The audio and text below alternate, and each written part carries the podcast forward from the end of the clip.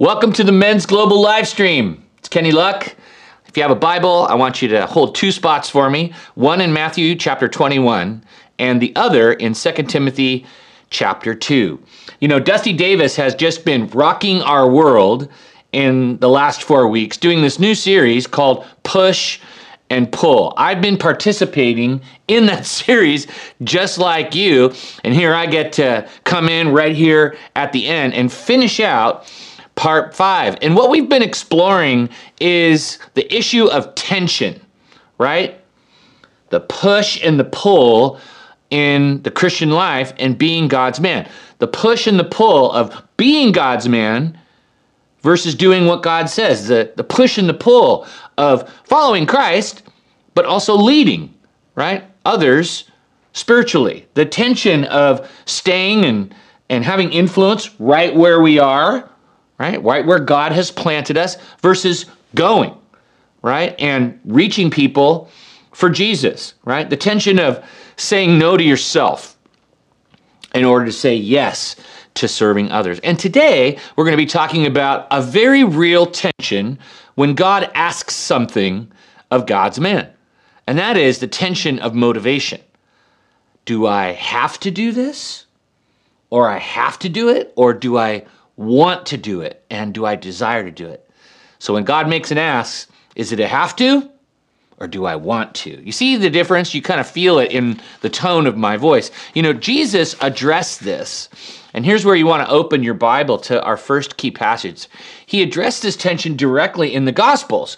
And let me set up the context for this. All right? Jesus has been baptized by John the Baptist and he's now teaching and advancing the kingdom of God. And as he is teaching with authority and advancing the kingdom of God, inevitably, he's going to move people's cheese, right? He's going to disrupt their flow and their understanding. He's going to mess with their program, right? And at issue for men is all right, who's doing the asking? Who is this Jesus?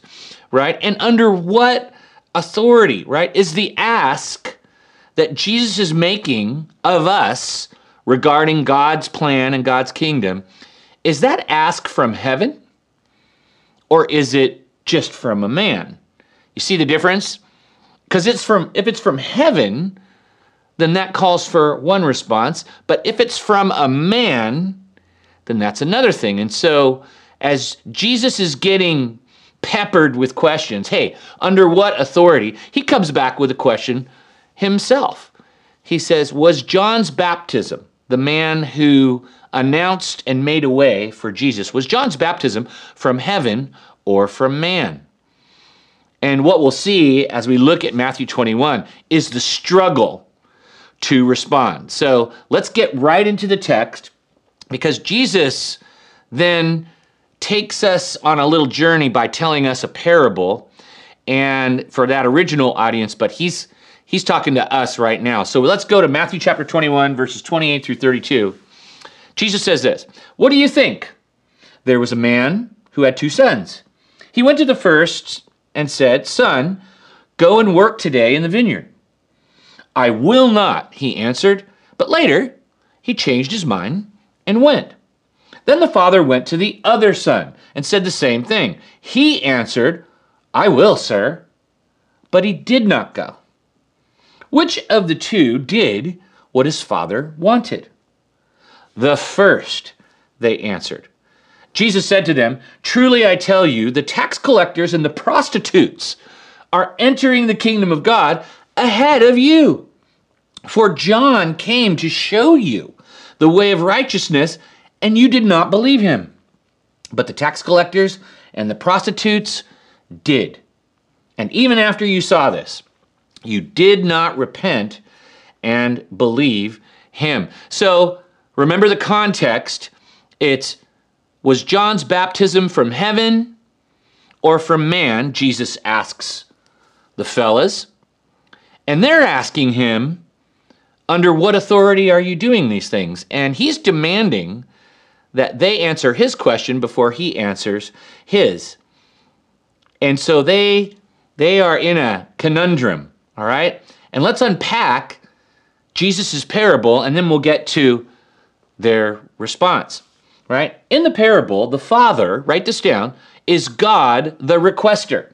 All right? What does that mean? It just means that that God is asking us to do something that's going to demand some faith, it might demand some sacrifice, it might demand a change of of plans, but there is this idea that it's going to require something of you. All right? Second, you see son number one and his process of response. All right? Son number one, he resists at first, then he repents, and then he relents to the request. Remember in the text, he said, I will not. But later he changes his mind and he goes to work in the vineyard. All right, that's response number one. That's son number one. Then there's son number two, and he relents at first. Write this down. He relents and says, okay. And then he resists, right?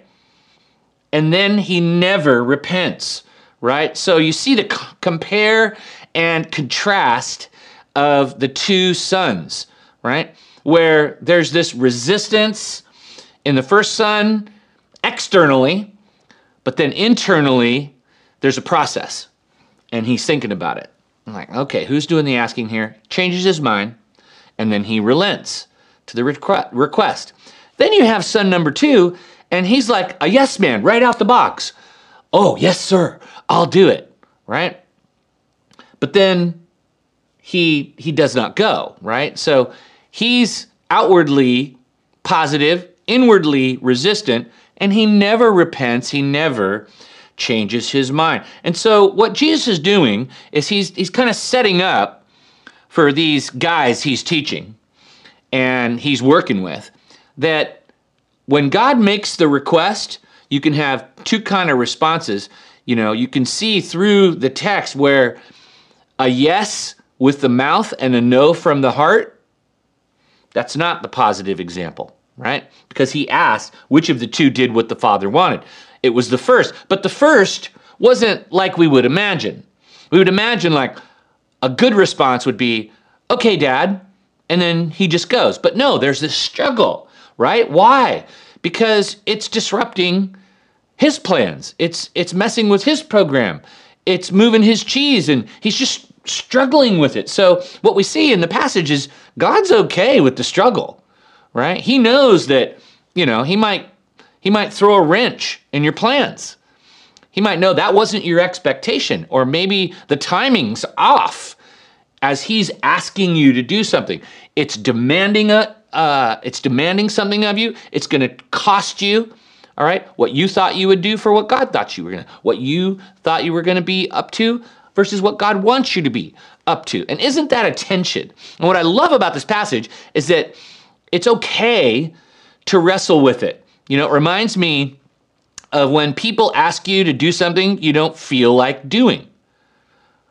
Like in my professional career, I remember as a junior executive, I was part of a merger and an acquisition, and it was where all the energy in the company was. We we had purchased our competitor, and now we were integrating operations. You know, it was this exciting season, and I got asked to be a part of the merger team, and I was traveling to um, Dallas and traveling to Chicago and and and traveling to um, back east to Washington, and and it was so cool. And uh, I remember getting that phone call from our executive vice president, and he said, "Kenny, we're we're taking you off of the merger team."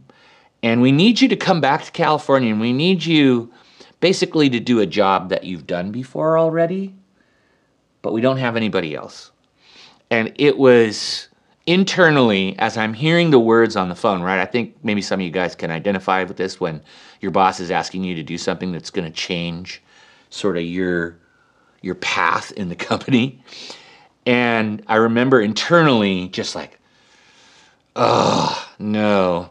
But because of who was doing the asking, my executive VP, right? I I said, okay, and it felt like a demotion. But man, I'm glad that through the struggle, I changed my mind about it and I got with the program because that one contract that I was asked to manage, which seemed at the time like such a demotion and a step backward, turned into 10 contracts with this particular hospital chain. And man, I am so glad that I said yes. And I changed my mind about it, even though I struggled with it. Another example, real simple, is when my, my wife, who was uh, friends with these other young mothers, said, Hey, this couple needs help moving their house. You're going to help them on Saturday. Oh, really? Okay, I had plans for Saturday. But because of who is doing the asking, right? My wife, she has place and she has authority to ask. I said yes. And so that ended up turning into be one of the best decisions I've ever made. Didn't didn't like it at first, resisted it at first, but then changed my mind about it like son number 1. My my best friends for life. Guys that will be carrying my my casket at my funeral, I'm convinced, whenever that day comes. Happened because of that ask. Now, my point is is that sometimes on the other side of a God ask is this this thing that you can't see, right? And it requires some faith uh, to say yes, but it all hinges on who's doing the asking. And that's what's going on with Jesus, him teaching and making requests with authority. These guys are these guys are wrestling with it and he's saying, "Well, is it from heaven or is it from man?" And what's the difference? What's the tiebreaker? So a little earlier in the passage in verses 25 and 26, we read this, and now let's get to the crux of the issue. All right. Jesus says, John's baptism, right? Where did it come from? Was it from heaven or of human origin? They discussed it among themselves and said, If we say from heaven, he will ask, then why didn't you believe him? But if we say of human origin, we are afraid of the people, for they all hold that John was a prophet. Now, these guys cannot make up their mind, but you see, they have a little pride and fear going on. Jesus is poking them and saying, From heaven or human? Make up your mind. All right? And they're still stuck. It's, it's hilarious. So instead of admitting their stubborn pride, which they would never do, or instead of admitting that they're afraid of what the people will think, because John's a popular guy, right? Instead of being honest, you know what they say? And it's not in your notes, but they say, We don't know. Wow. Okay. Now that's even more self incriminating, but you see, that's what happens when you want to hold to your position in pride or you're afraid of what other people think. You just like play the ignorance card, right? Like that somehow absolves you from having to respond to what God's asking. And the lesson is God's cool with the son number one response. Hey, you know what? The tax collectors and the prostitutes, they wrestled with it too, but they believed that John was from heaven, therefore from God, that God was doing the asking and was wanting them to repent and turn from their ways, right? So God's cool with struggle, think about it, yes from the heart, right?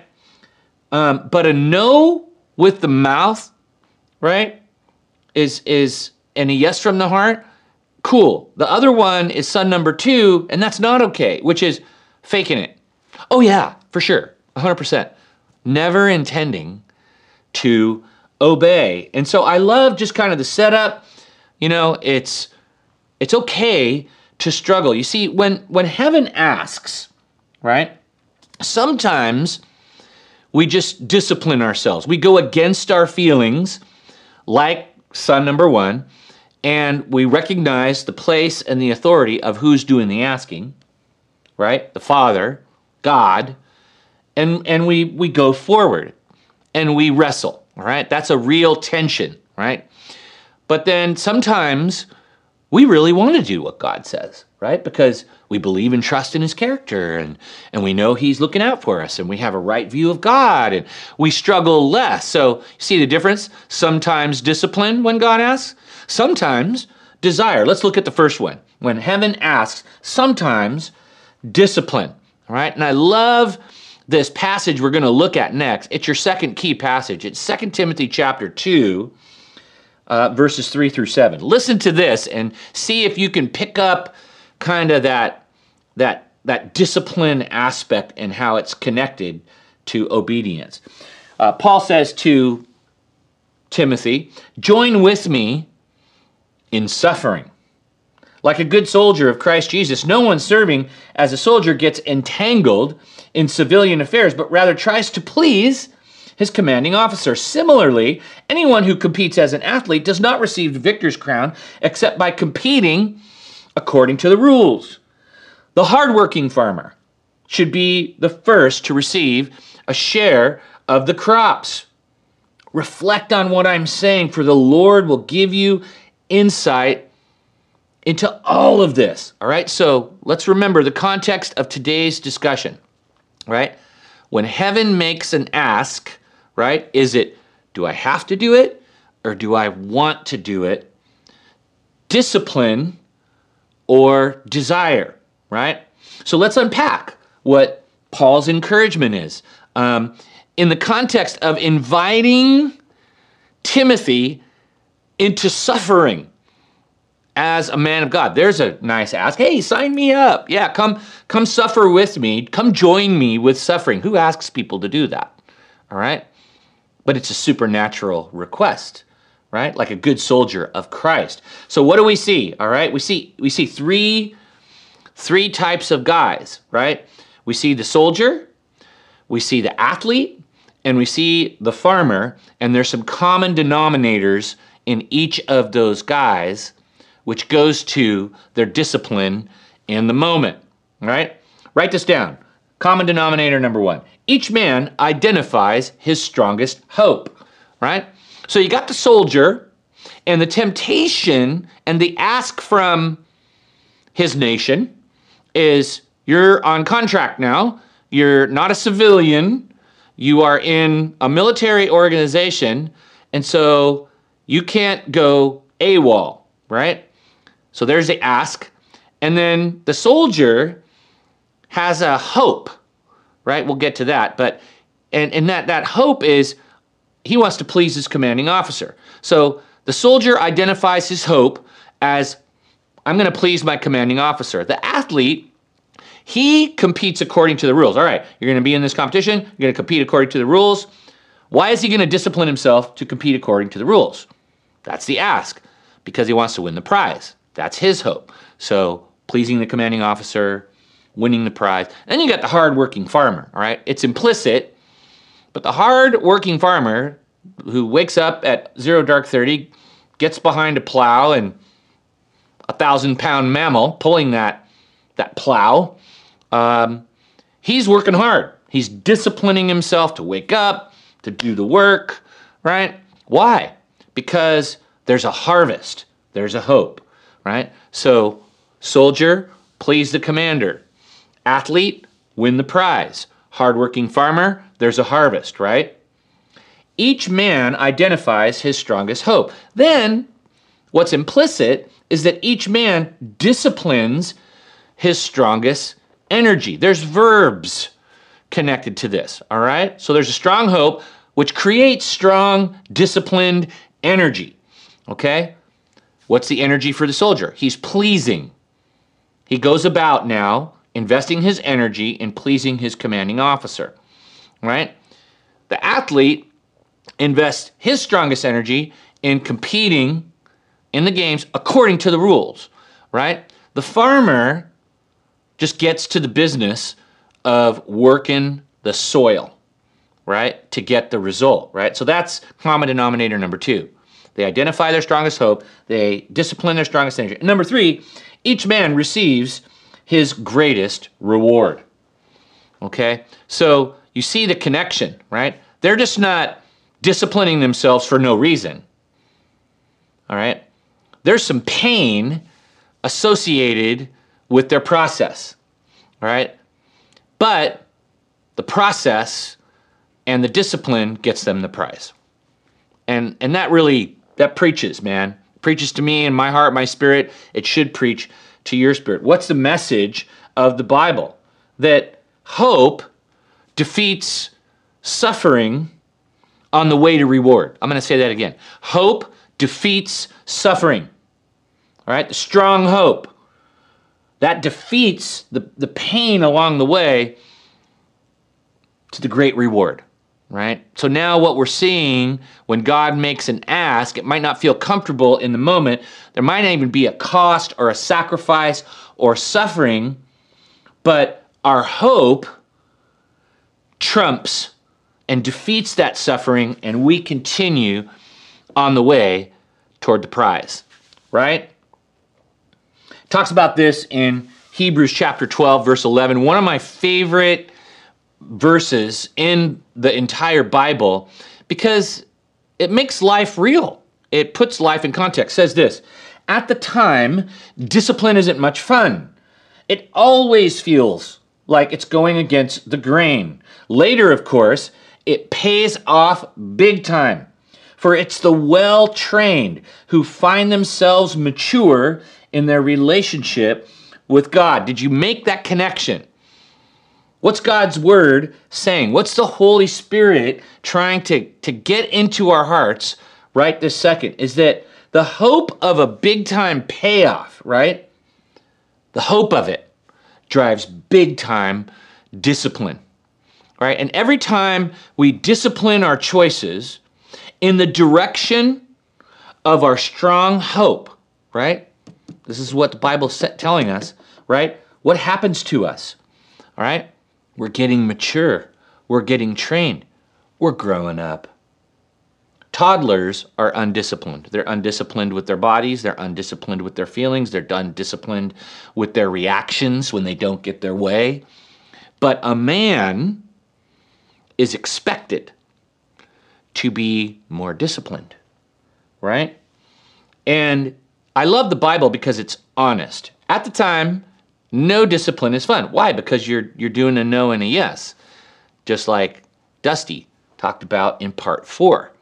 Right? So it's no fun, but man, there's a payoff. The Holy Spirit wants to let us know, God's men, that today you're going to discipline yourself and you're going to go against feelings, right?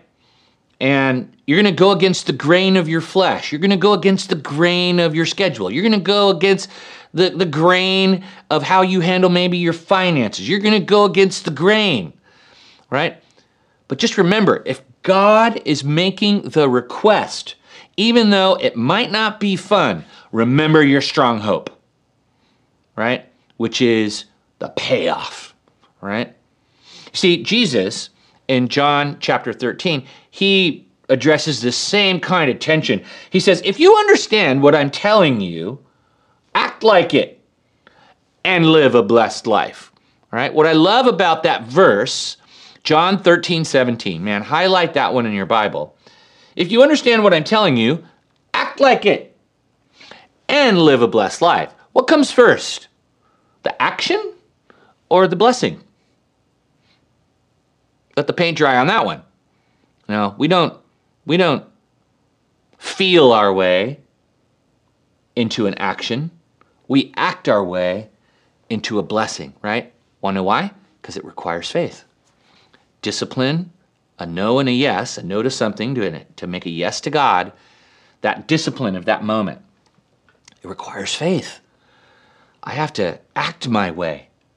I have to faith my way into it. And the blessing is on the other side of the faith because God always rewards faith. There are some of you, the Lord's just saying right now, there are some of you right now, you got to make a faith step.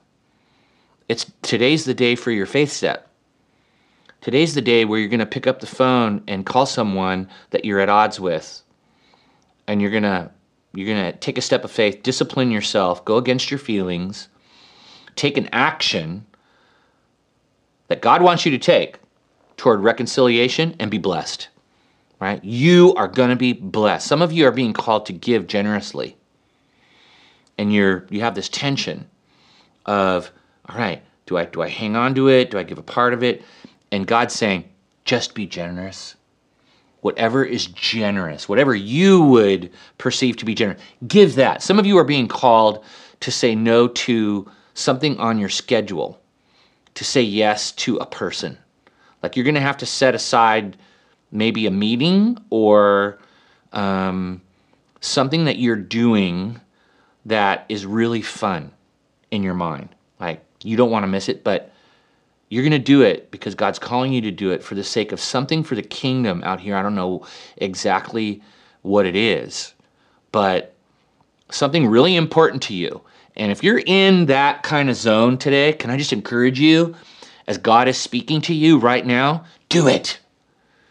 Act. Listen to Jesus. If you understand what I'm telling you, right, that the ask is coming from heaven. You feel in your spirit like, hey, this isn't, this is kind of disrupting my flow. This is, but if the ask is from heaven and it's messing with your program today or your expectation, but it's the right thing and it's going to show love for God or love for another person, do that. And Jesus promises you will live a blessed life. So you might be in the discipline camp right now. You got to discipline yourself to do it. You got to you got to act in faith. So when God asks you to take a certain step, obey a certain command, believe a certain truth, or claim a certain promise when you can't feel the answer to that promise is even close, right? It's your hope in Him that drives your discipline in the present, right?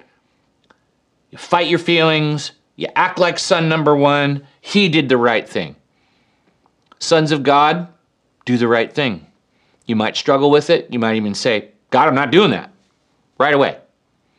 But then, like a boomerang, your faith comes around and it's like, you know what? That's God doing the asking.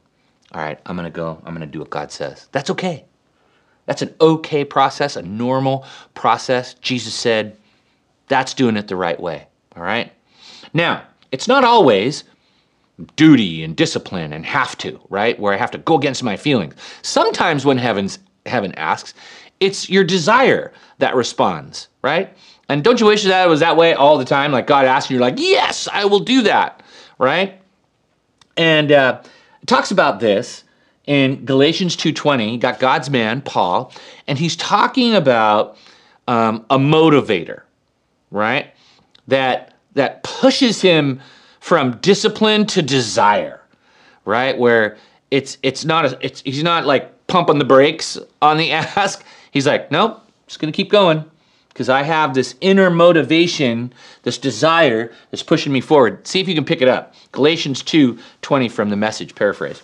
I identify myself completely with him. Indeed, I have been crucified with Christ. My ego is no longer central. It is no longer important that I appear righteous before you or have your good opinion, and I am no longer driven to impress God. Christ lives in me. The life you see me living is not mine, but it is lived by faith in the Son of God, listen, who loved me and gave himself for me. I am not going to go back on that. Did you pick up his motivator? his driver. So the headline of the newspaper regarding Paul is What's going on with him? Right? Why is he so transformed? Why is he making new choices? What what's what's happening there?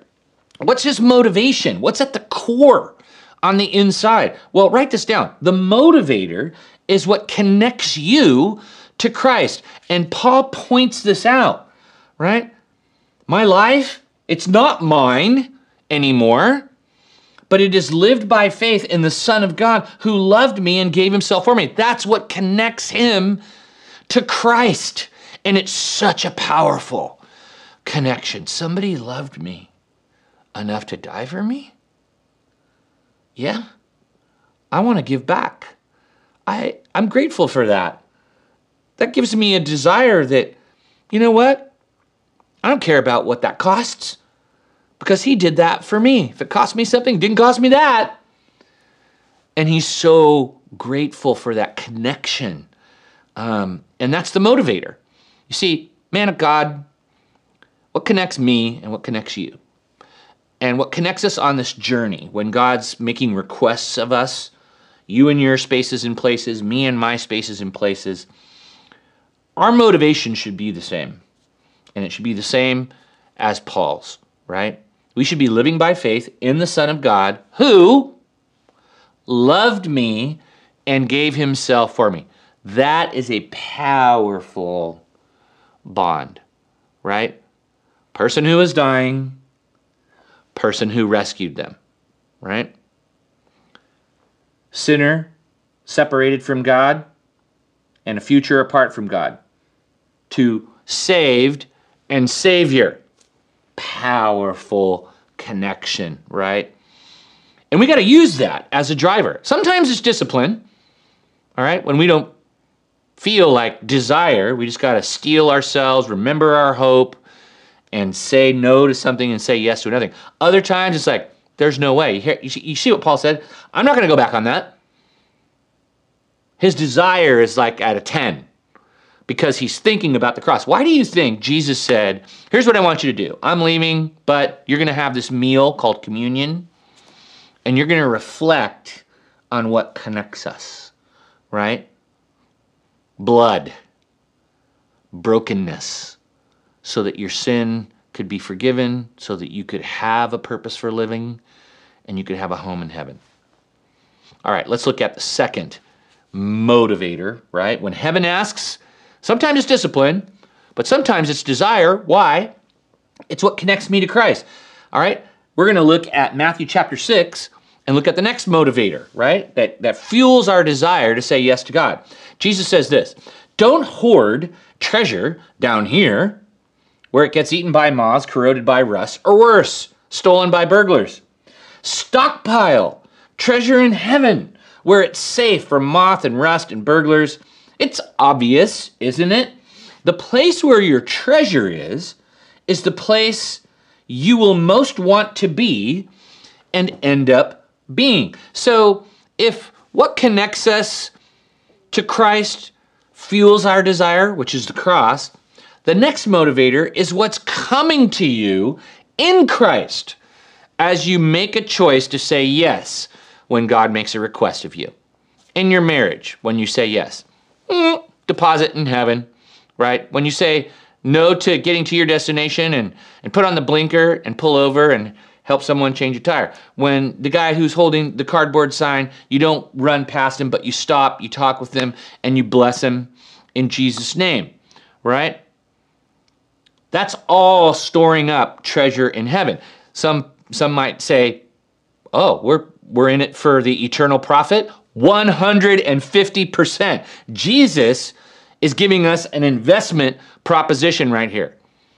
It's like you make eternal choices, you say yes to God, it's like just compounding your account and your portfolio in heaven. Don't choose self, which is synonymous with hoarding treasure down here, right? Don't choose self importance.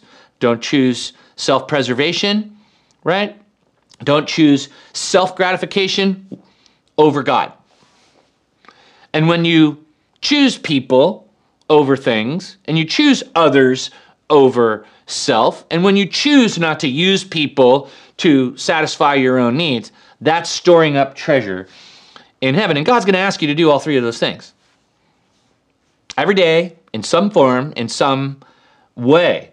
And I love it it says the place where your treasure is, okay, where you're making all those deposits, eternity, right, is the place where you want to be. Wow, right? And you'll end up being. So invest in your destination.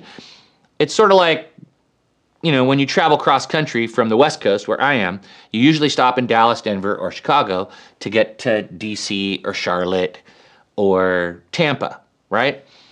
When I get off at the connector, right, um, on the way home from my trips, I don't like invest in in the cities where I'm connecting on a flight. Why? Because I'm investing my money where I live. Okay? Back home here in Orange County, California.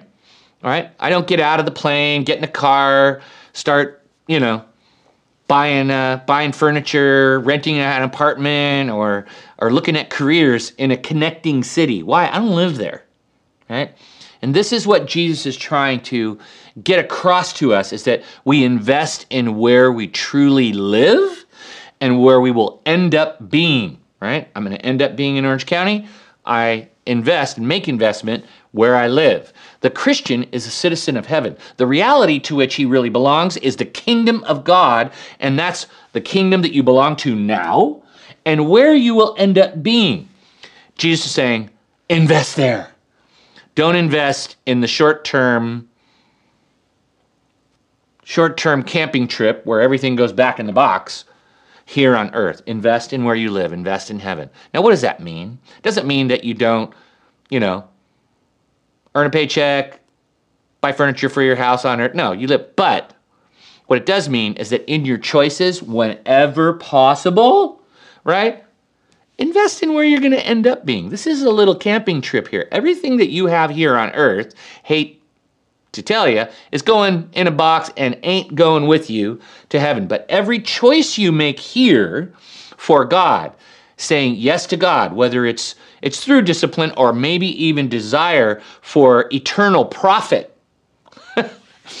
Make that choice, right? Store up eternal treasure in heaven. All right, let's get to the third motivator. We find this passage of scripture in Matthew 25, verses 19 to 21. It says, After a long time, the master of those servants returned and settled accounts with them. The man who had received five bags of gold brought the other five. Master, he said, you entrusted me with five bags of gold. See, I have gained five more. His master replied, Well done, good and faithful servant. You've been faithful with a few things. I will put you in charge of many things. Come and share your master's happiness, right? What's the motivator there? Well, the motivator is what Christ will say on that day to you personally, face to face. There's a moment coming for me, and there's a moment coming for you when we're going to stand face to face with our Lord and with our Savior. And his focus in that moment is what did you do with the life I gave you? Right? And the expectation is multiplication. What did you do with the relationships that I gave you? Did you multiply my purposes in those? What did you do with the resources that I gave you? Did you multiply those for eternal purposes? What did you do with the influence I gave you? Did you multiply those for God's glory? See, there is an expectation of multiplication. And every man of God listening to my voice needs to know that and to hear that. God has given you energy, He wants you to multiply. Gifts, He wants you to multiply, right? Resources, He wants you to multiply. Position, place, authority, He wants you to multiply those things for His glory. That's the idea. It's a stewardship thing, right? And a motivator, a desire, a fueling desire is what connects me to Christ, the cross, is what's coming to me in Christ when I say yes to the requester, right? Which is eternal reward. And also what Christ will say on that day. You know, as a pastor who's done hundreds of funerals, there's a stark difference uh, between the man who says yes to God as a discipline and as a desire versus the one who doesn't. Um, you'll hear people say about a man who disciplines himself to say yes to God and who desires to say yes to God. Um, that man is hearing, Well done, good and faithful. And that's what we're all shooting for, fellas. You know, as as one of your pastors who is in relationship with you, um, I want that moment for you to be the greatest moment of pride. And in that moment, we will either experience the joy of our disciplines and our desires and yeses, or we will experience the pain of regret. And I want that moment to be the end zone dance, man. That's where we score, we we push it, we push it across the goal line. We go from the red zone of earth to the end zone of heaven. Glory, celebration. Man, we did it. You threw a block for me, I threw a block for you. You encourage me, I encourage you to do things that matter for that moment. Because then there will be as little regret as possible. So you got your three motivators when God asks that doesn't make about discipline. You actually desire because you got a motivation of what connects you to Christ, the cross. You got a motivation of what's coming to you in Christ, eternal treasure. You got a motivator of what Christ will say on that day, and that pulls you into your yeses for God, right? Now, the Bible teaches that between this discipline we're talking about and desire when God asks, right? Write this down. Is honor. Between discipline and desire is honor. There's actually a third option. And what, what are we honoring that is going to convert into a yes for God? Jesus tells us in John 15 13. He says, This greater love has no one than this to lay down one's life for one's friends.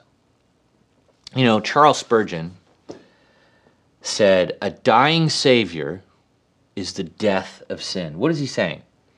He's saying that the sinner honors the sacrificer with their choices, right? And says, no to sin.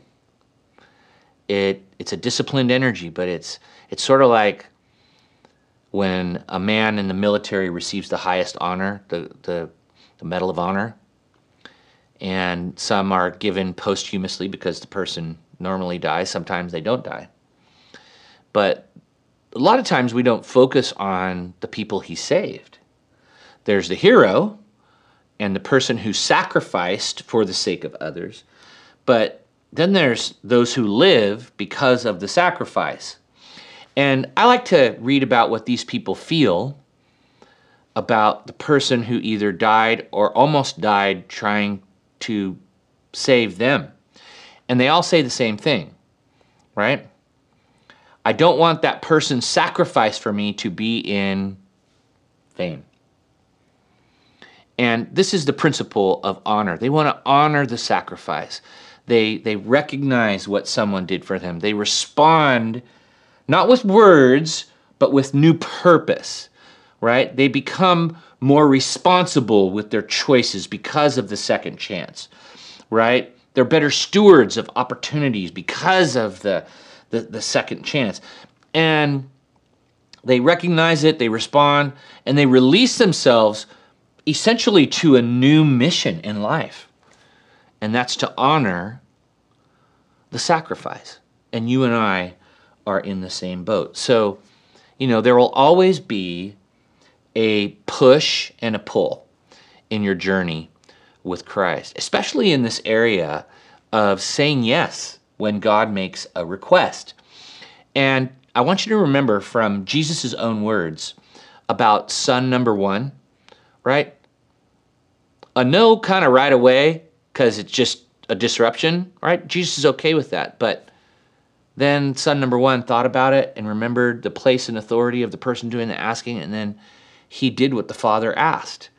All right? And that's the model. All right? You're not, you don't have less faith if you wrestle with a request of God, right? Because it's going to require faith. And you're going to sometimes have to discipline yourself to do those things, which is proper and normal.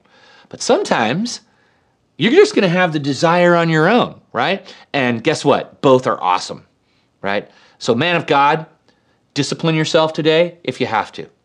Or let these motivators of what connects you to Christ, what's coming to you in Christ, or what Christ will say on that day drive your yes. Amen? Well, let's pray and now let's ask the Holy Spirit to kind of fill us to keep us disciplined and desiring the will of God. Holy Spirit, we need you to fill us because there's a battle with the world, there's a battle with the flesh, there's a battle with our feelings, there's a battle with the enemy. And Holy Spirit, we need you to fill us right now. Holy Spirit, cause our strong hope in Jesus to rise. Just like the soldier who wants to please his commanding officer, the athlete that wants to win the prize, the hardworking farmer that wants this massive harvest, Lord, let you be the object of our hope and let you, Jesus, fuel our strong discipline in the present, to choose you, to obey you, Lord, so that we can secure the prize of pleasing you. Holy Spirit, also help us to have that desire which is normal and natural. Help us focus on your sacrifice, Jesus, and what connects us to you. And help us to focus on what's coming, Lord, for us, the treasure in heaven. Every time we say yes to God in whatever dimension of our lives, there's treasure being stored up in heaven. And, and Holy Spirit, help us focus on what you will say to us. And Lord, I in faith right now, I'm just going to step out and jump off and declare that moment will be one of faithfulness and pleasure from your lips to every man hearing my voice. Even that this day will be a marker, that it will be marked on this very moment, on this very day, in a journal, in a Bible, somewhere.